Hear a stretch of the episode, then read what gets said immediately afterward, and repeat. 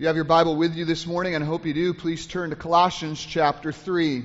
We're in the middle of a passage as a church that spans from verse 18 of chapter 3 into verse 1 of chapter 4, and it's a passage that focuses exclusively on instructing us as believers and as followers of Jesus Christ on how to exalt Jesus Christ in everything we say and do.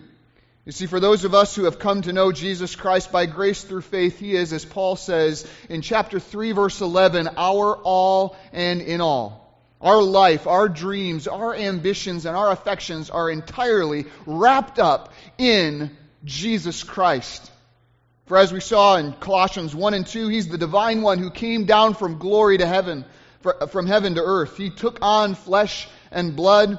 He lived a perfect life beneath God's just law so that he might die and pay the penalty for all of our sins, so that we might receive by his grace righteousness, peace, and forgiveness for all of our sins through trusting in him. Because we are in Jesus, our past as believers is forgiven because of a Christ who has suffered. Our present as believers is secure because of a Christ who is sovereign, and our future is glorious because of a Christ who is soon coming. Therefore, Christ is our life, as verse 4 of this chapter exalts. Christ is our life. And therefore, in response to everything that Jesus is, and in response to everything that Jesus has done, we, as the redeemed, want to make our whole life an act of worship to Him. So that as verse 17 of chapter 3 says, whatever we do in word or deed, we would do it all in the name of our Lord Jesus, giving thanks to God the Father through Him. Everything we do, our whole life, is to be one grand living act of worship to Jesus Christ. And so, what does that life of worship look like? What does it look like when a believer exalts Jesus Christ in everything they say and do? Well, that's what this passage before us as a church is all about. It's about showing us what it looks like to exalt Christ first in your marriage as a wife and then as a husband. That was in verses 18 through 19. Then what it's like to exalt Christ in your family as a child and then as a parent. That's in verses 20 through 21. And then finally, what it's like to exalt Christ in your vocation as an employer and then as an employee. That's in chapter 3, verse 22, on into chapter 4, verse 1. And so, if you want your entire life to be one grand act of living worship to Jesus for who He is and what He's done for you, then that means that you and I must learn what it means to exalt Christ in our marriages, in our families, and in our workplaces. We've already seen and looked at how to exalt Christ as a wife and then as a husband in your marriage. Last week, we looked at how to exalt Christ in your family as a child. So this morning, we get to look at how to exalt Christ in your family as a parent. So, with that in mind, let's read Colossians chapter 3, verse 18, on into chapter 4, verse 1.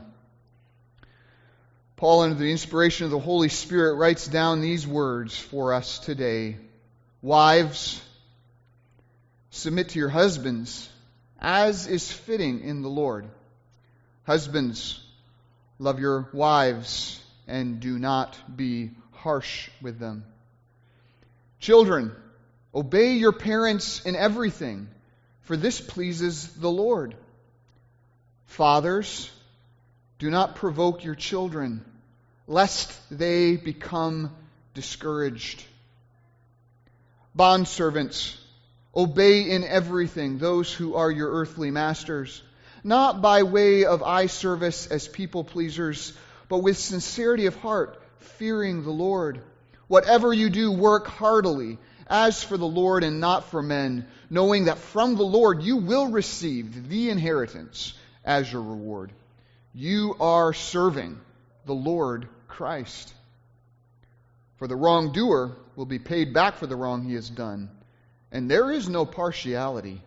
Masters, treat your bondservants justly and fairly knowing that you also have a master in heaven. This is the word of God, whose testimonies are our heritage forever and the joy of our hearts. Let's pray. Father, we thank you for the truth that you have given us today to look into. Father, we thank you so much for the glory of Jesus Christ and what he has done for us. We thank you that in his great compassion and kindness, humility and meekness, patience, forbearance, and forgiveness, he came to earth. He came to earth to die for sinners like us. And because of that, because he humbled himself, we have been exalted. Indeed, our life is hidden with Christ in God. And we seek, Father, to live our lives here on earth in a way that magnifies Jesus' worth to a watching world. We want to show those around us who He is and what He has done for us. We want to show the world the change that can happen in a person's heart when they surrender their lives to Christ's saving sovereignty. And so, Father, I pray that you would teach us today how to do that on an everyday basis. For those of us, Father, who have given us, who have, who have responsibility over children, help us to take that responsibility rightly and so live and so act as to draw the attention of those under us and those around us solely to Christ and to Christ alone above all. Teach us and make us and mold us today by your Spirit according to your word for your glory. We ask this in Jesus' name. Amen. So, if we want to exalt Christ in everything we do, then you and I must know what it means to exalt Christ in your marriage, and second, what it is to exalt Christ in your family. And that's in verses 20 through 21. We saw, as I mentioned already, how to exalt Christ as a child that is, children, obey your parents in everything, for this pleases the Lord. Today we're going to be looking at how to exalt Christ in your family as a parent. And that begins in verse 21, where Paul writes, Fathers, do not provoke your children, lest they become discouraged. Notice Paul begins by addressing this to fathers. Notice it does not say parents, it says fathers, pateros in the Greek. Paul is specifically addressing only one of the parents in this verse. If he was wanting to address both of the parents in this verse, he could have easily done so by simply using the word he has just used in the previous verse, verse 20 of goneusin, which is parents. But Paul doesn't do that. He switches words deliberately and he focuses in on one specific parent, the father.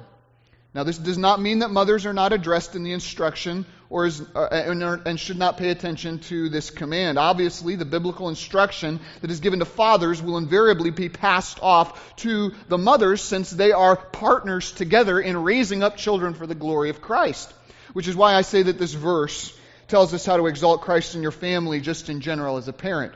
Nevertheless, God does make it very clear here that the one primarily responsible to head up and lead the parenting and child training effort in the family is fathers. Men, in the eyes of God, you are the one primarily responsible for parenting your children. You are, not your wife. You cannot simply say, Well, I bring home the bacon and my wife brings up the kids. No. Fathers, you are the ones called on by God to be involved intimately in the lives of your children. Your wife's parenting is simply an extension and a substitute for your parenting when you cannot be there. But it is not a replacement, nor is it an alternative. Because the primary responsibility for parenting according to God's word primarily falls upon who? Fathers. In fact, I was reminded of this truth this past week through an account that was recorded in 1 Samuel chapters 2 and 3. In that account, Eli is the high priest of Israel, and his two sons, Hophni and Phinehas, are helping him in the ministry. Well, what ends up happening is Eli's sons begin to act corruptly and wickedly, and they abuse the worship of God for their own sordid gain. And so, a small detail, though, that's often overlooked in that story is that God goes and he condemns Eli for the behavior of his sons. He doesn't condemn Eli's wife. He condemns Eli himself as the one who is primarily responsible as the father of those two children. Now, obviously, the wife participated, but when God comes to condemn parents for their dereliction of duty, or when God comes to instruct parents in how to carry out their duties, God comes to the one who is primarily responsible, and that is the father. Listen, men. Listen, fathers, you cannot shirk this divine responsibility nor pass it off to your wife. Nor should you ever want to. Now, I was thinking about this from the positive end this week, right? Think about it, men. How many of you have ever wanted to be a part of something that was bigger than yourself? Something that really mattered, that mattered for all eternity? Have you ever wanted to be able to stand at the helm of a grassroots movement with the potential to shape future generations to come? Have you ever wanted to make a lasting impact, no matter how small, in this world for the glory of Jesus Christ? And you've kept on looking around wondering, where am I supposed to make it? And God has given it to you in your very hands as a father with your children and family.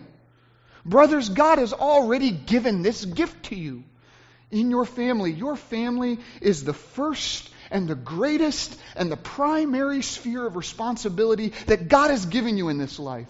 Don't let any other responsibility eclipse that one. Your family is the greatest resource, the great project, and the great organization that God wants you to pour yourself into. That God wants you to shape and fashion and steer for His own glory. He has entrusted this to you. So if you have great ambitions for accomplishing much for the kingdom of God and for the glory of Christ, and I hope you do, as this, ver- as this letter tells us, then it all begins by accomplishing it in your homes and in the lives of your own children. God looks to you, men, to shape and fashion your own family as an effective tool for the glory of Christ. You are primarily responsible. Whether your family is doing family devotions, you are primarily responsible. Whether your family is learning the Word, you are primarily responsible. Whether they are being taught the faith, you are primarily responsible. Whether they are developing in their own lives spiritual disciplines, you are primarily responsible. And whether they are participating in regular worship among God's people, all of that rests solely upon the fathers. You cannot shirk it off to your wife. You cannot shirk it off to the church. You cannot shirk it off to Sunday school or youth group. God looks to you, fathers. So, men, are you at the helm of a family that's marked by spiritual ambition? Or are you at the helm of a family that is marked by spiritual anarchy? If your children I want you to think about this morning. If your children were never able to go to church, never able to go to Sunday school, never able to go to youth group ever again in their entire lives, would they still grow up to be men and women who know Christ and His Word deeply because of the shepherding that you yourself are giving them directly at home? In what ways are you being called on this morning to re engage in your families as fathers for the glory of Christ?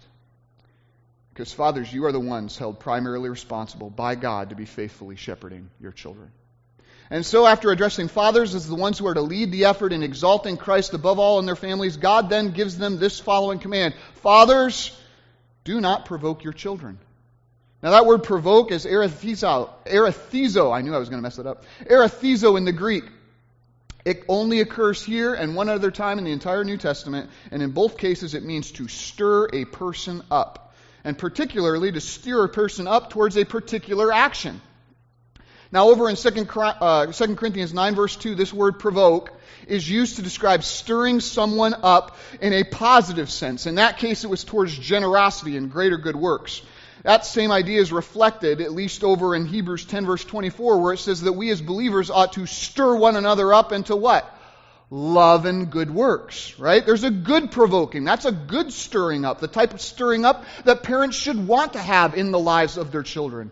But here in Colossians, the word provoke is used in a negative sense. It is used in the sense of a father stirring up his children to act in negative ways and behaviors. Now, for me, not just as a pastor, but particularly as a father, I want to know what that negative provocation looks like that negative response from my children looks like so that when I see those responses in my children's lives, I can immediately examine myself in light of God's word and ask myself, am I provoking my children negatively as God commands me not to? And so I need, we need to ask ourselves, in what ways can a child be negatively provoked by his parents? And the answer is found when you look at how this word is used in the Septuagint, the Greek translation of the Old Testament, which would have been the version of the Old Testament that the Colossian readers had and would have been studying at this time. There, we discover that the word provoke or erethizo occurs in Deuteronomy 21 verse 20 as rebellion. It occurs in Proverbs 19 verse 7 as chasing after or aggravating and it occurs in Proverbs 25:23 as giving angry looks. That helped me when I started studying this as a parent. Okay, so if you as a parent want to know what it looks like, uh, if you want to know biblically three wrong actions that a parent can provoke their children towards, it is this. Parents, if they're not parenting carefully according to the wisdom of God's Word and walking by the Spirit in the truths of God's Word, they can provoke, they can stir up their children in their children a spirit of aggravation. They can stir up in their children a spirit of anger. And they can stir up in their children a spirit of rebellion. So let's consider this one at a time. First, first, aggravation. How might a parent act in such a way that aggravates, chases down, or irritates their kids? There's a lot of ways, but here's a few that I have seen quite often. Okay? First, Parents and fathers can aggravate their children through teasing, incessant teasing. And this can take on many forms. One of the ways that I saw for some reason a lot in Pennsylvania was scaring your children and then teasing them for their own fear. Parents who would let their children watch scary movies, tell them scary stories, take them to haunted houses, or do jump scares on them, and then tease them in public because they're so mortally afraid of everything. I've seen this. It is cruel, it is wrong, and it is aggravating. How are you stirring your children up into love and good works if all you're stirring up in them is fear and aggravation? Through teasing. Another way parents aggravate and annoy their kids is through joking, incessant joking. Now, I joke. We've all heard dad jokes. I wanted to buy a book before we traveled out to Nebraska to tease my family with it. But I didn't, right? For application, right? But dad jokes are funny. At least I think so. But what we learn here is there's a limit, right? Being silly and never being serious with your children can aggravate them. Because believe it or not, sometimes your kids want you to take them seriously. And if you never take them seriously, don't be surprised when they all of a sudden do the same to you. Incessant teasing, incessant joking, these are just two suggestions of ways that fathers and parents might be tempted to aggravate, to stir up in their children a spirit of aggravation. This does not align with the kindness of Christ. This does not stir up love and good works. So parents need to be careful that in these ways they don't stir up in their children a spirit of aggravation. Second, Oops, I missed my points. Here. Second, a spirit of anger. Spirit of anger. Paul addresses this directly over in Ephesians 6, verse 4, when he says this Fathers, do not provoke your children to anger, but rather bring them up in the discipline and instruction of the Lord. So parents are not to provoke their children to anger. So ask yourself again, fathers and parents, how might be some ways that I could provoke and stir up my child to a response of anger? There are many ways. Here are just two to consider. First, being harsh with your words stirs up anger in your children. Proverbs 15, verse 1 says this A soft answer turns away wrath, but a harsh word stirs up anger. And again, Psalms 140, verses 2 through 3 says, Those who stir up wars continually make their tongue as sharp as serpents.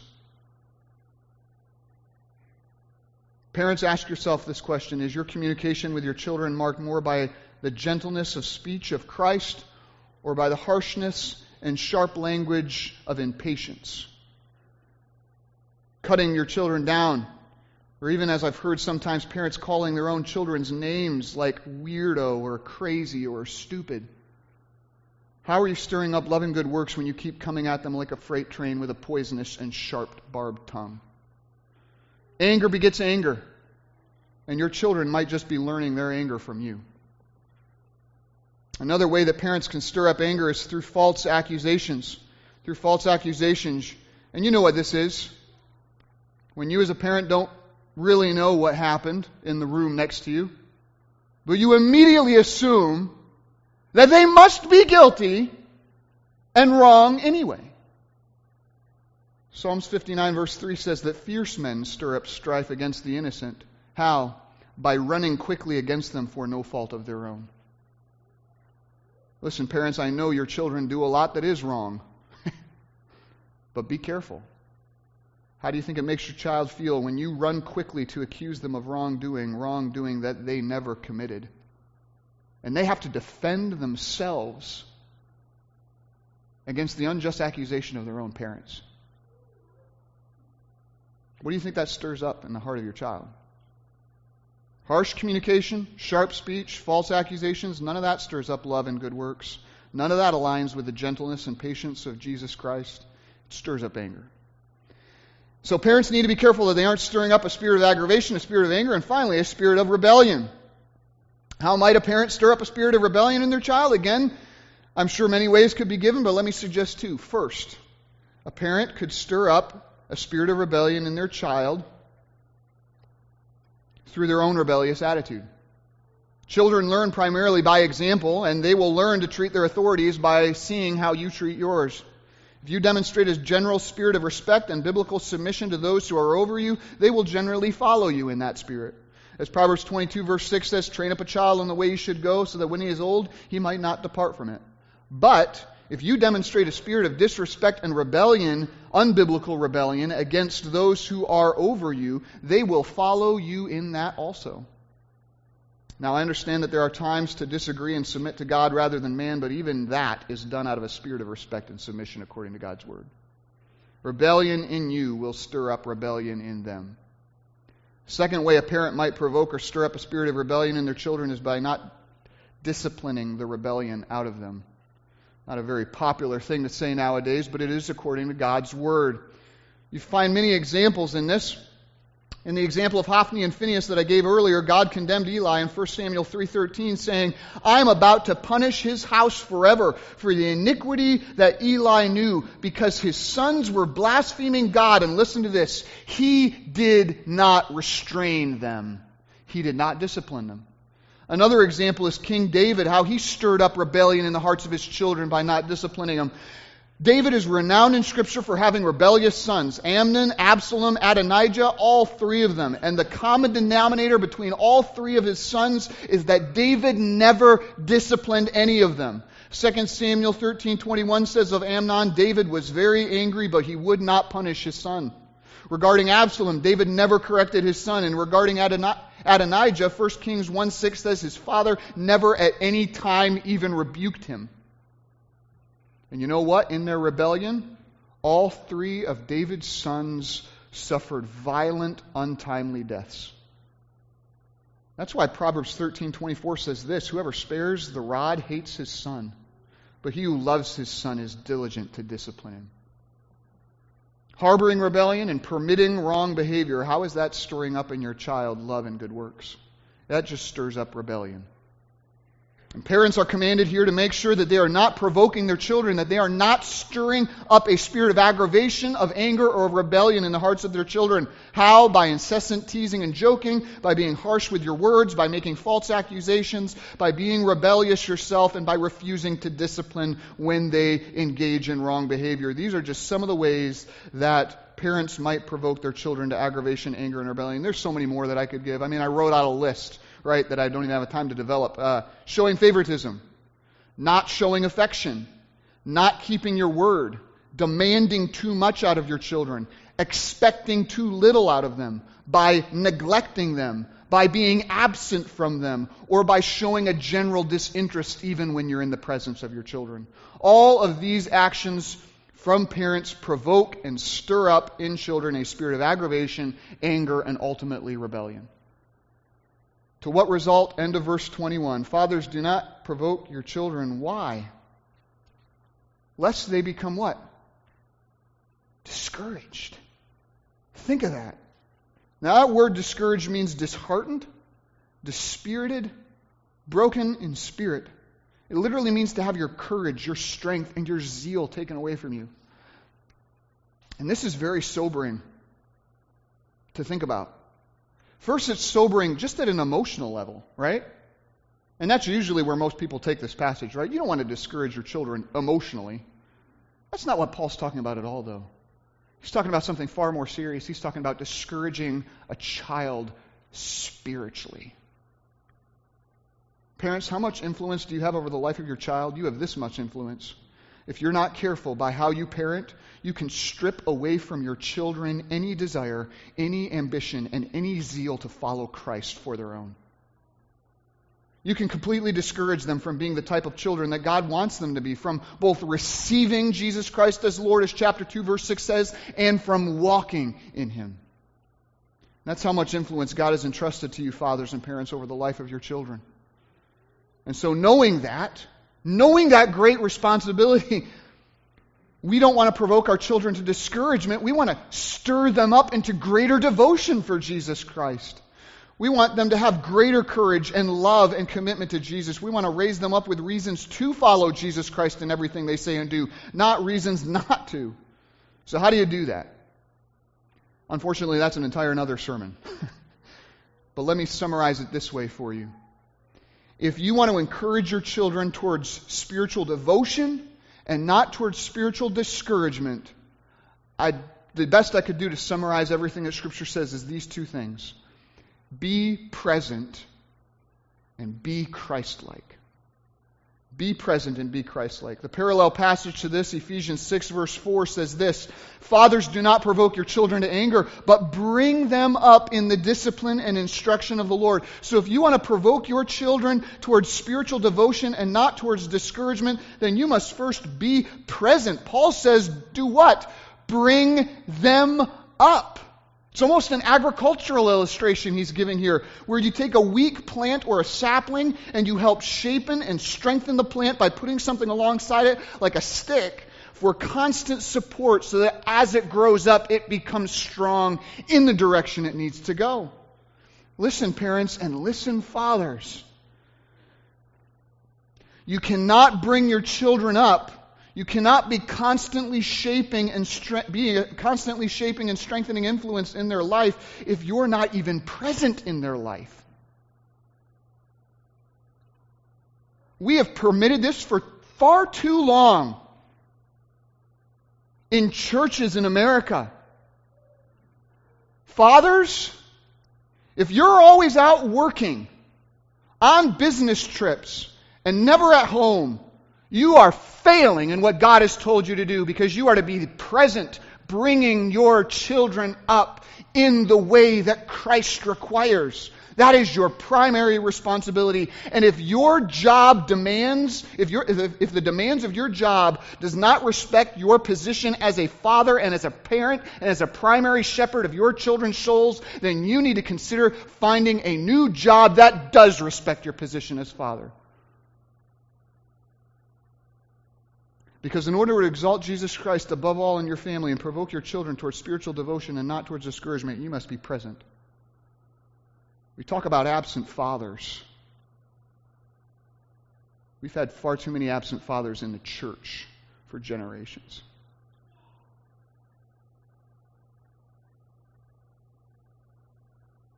Providing for their family, but not parenting it. So if you want to exalt Jesus Christ above all in your family, as a father and as a parent, you must be present. Second, being present, you must be a Christ like presence. You must be a Christ like presence. God says, bring them up how? He says, in the discipline and instruction of the Lord. I think that's significant. Notice, it doesn't just merely say by, but it says in the discipline and instruction of the Lord, meaning that you are to immerse your children. You are to plunge them into, baptize them if you were, right? You are to baptize them into an environment where the discipline and instruction of the Lord reigns supreme. As a parent who is present in the lives of your children, your mission is to create an environment in which Christ is the center and is esteemed above all. You know the only way that you as a parent are going to be able to do that? To create such an environment where they are confronted with Christ no matter where they go? Is if you're already putting into practice what Paul has already been teaching us in the book of Colossians. If you want to exalt Jesus Christ above all in your family as a father and as a parent, then that means you've got to have the Word of Christ dwelling in you richly. And you've got to have the Spirit of, of Christ filling you and equipping you daily and you've got to be putting on the Lord Jesus Christ every moment so that Christ will be the environment and the ecosystem in which your children grow up in. So that everywhere they go, taking Deuteronomy 6, as we saw this morning, whether they rise up or whether they sit down or whether they walk in the way, no matter which way they turn, your children will always be seeing Jesus. Jesus by your example, Jesus by your teaching, Jesus by your discipline, and Jesus by your correction.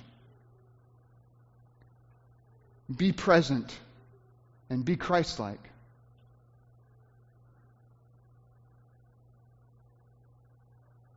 In my eight and a half years out in Pennsylvania, I saw a direct correlation. This is why I'm so passionate about this a direct correlation between a generation that was lost and believing fathers who were not in the home.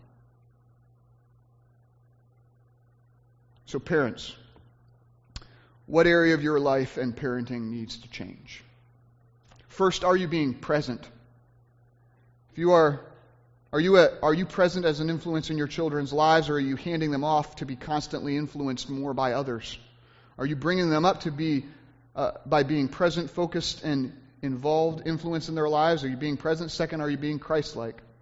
Are you demonstrating the compassion and kindness, humility and meekness, patience, forbearance, and forgiveness of Christ towards your children? Or are you stirring them up towards aggravation, anger, and rebellion and ultimately spiritual discouragement by how you are mistreating them? Are you being present and are you being Christ like? Fathers, again, it all starts with you. So, how about another moment of humility? As you're driving home today, ask your spouse how you can be a more present and more Christ like leader and influence in your home.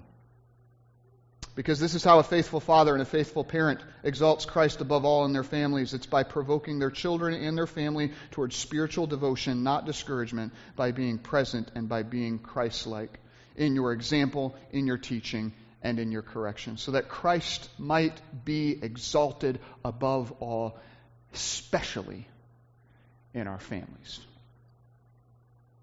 So that whatever we do as parents, in word or deed, we do everything in the name of the Lord Jesus. This is the word of Christ from Colossians 3:21, which I now commit to your further study and your faithful obedience. Your faithful obedience until he comes. Let's pray. Father, I thank you so much for your word. I thank you for how it cuts to the heart, to the thoughts and intentions of our heart. Father, I pray that you would help us as parents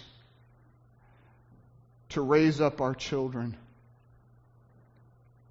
in the discipline and instruction of the Lord. Father, I pray that you would help us as parents to make Christ the head of our homes because Christ is constantly the head of our hearts. Father, I pray that you would give us grace to examine ourselves today. Help us not to provoke our children to spiritual discouragement. Help us to provoke them to spiritual devotion. Help us to make the decisions we need to, be, we need to make so that we can be more present and that we can behave more Christ like so that Jesus Christ would be honored in everything we say and do. Do a work, we, we pray, for your honor and glory in Jesus' name. Amen.